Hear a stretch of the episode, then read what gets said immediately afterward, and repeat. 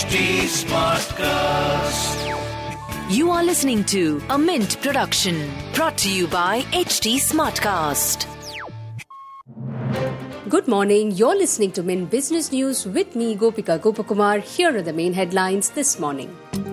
Managing Director and Chief Executive Officer of TCS, Rajesh Gopinathan, resigned from his post to pursue other interests. With over 22 years of company experience, the board approved his request to be relieved of his position. K. Krithivasan, CEO designate, will replace him with immediate effect.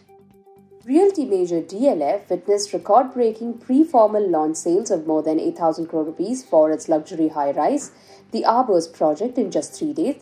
The company will focus on luxury and ultra luxury housing on the back of high demand for high end homes. Malaysia's Petronas has offered 3,800 crore rupees to buy a 20% stake in the green energy arm of India's largest producer, NTPC. This is the first deal of its kind by state-run firm. Offer price was higher than 3,000 crore rupees. NTPC had been expecting when it asked for expressions of interest in NTPC Green Energy Limited last year. It values NGEL at $2.3 billion. The union government may defer the $4 billion IDBI Bank privatization plan over concerns that unprecedented market volatility may deter prospective buyers.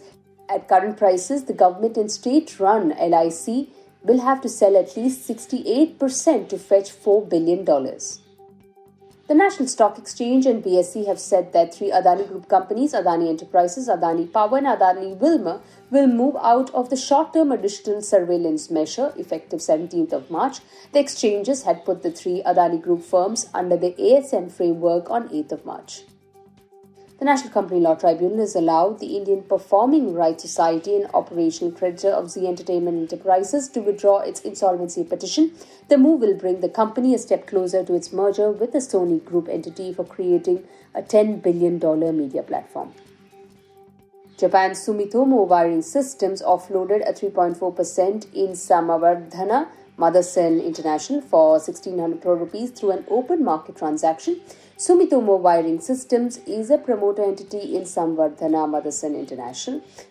According to the bulk deal data available with the NSE, Sumitomo sold 23 crore shares of the firm at an average price of 70 rupees apiece. Defense Minister Rajnath Singh in a meeting of the Defence Acquisition Council, approved proposals to procure 70,000 crore rupees worth of different weapon systems for the Indian Defence Forces. The deal include the purchase of 60 UH Marine choppers from Hindustan Aeronautics worth 32,000 crore rupees. Enforcement Directorate conducted searches on Franklin Templeton India's former and current officers including Vivek Kudva and his wife Roopa Kudva in Mumbai in relation to the closure of some funds in 2020.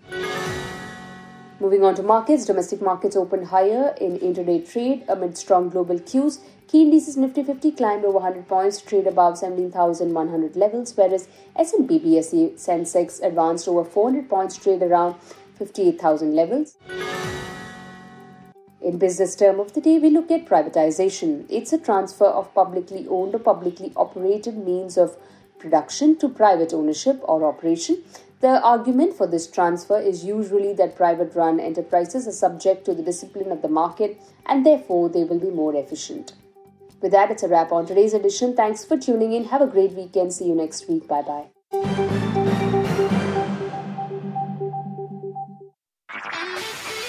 This was a Mint production brought to you by HT Smartcast. HT Smartcast.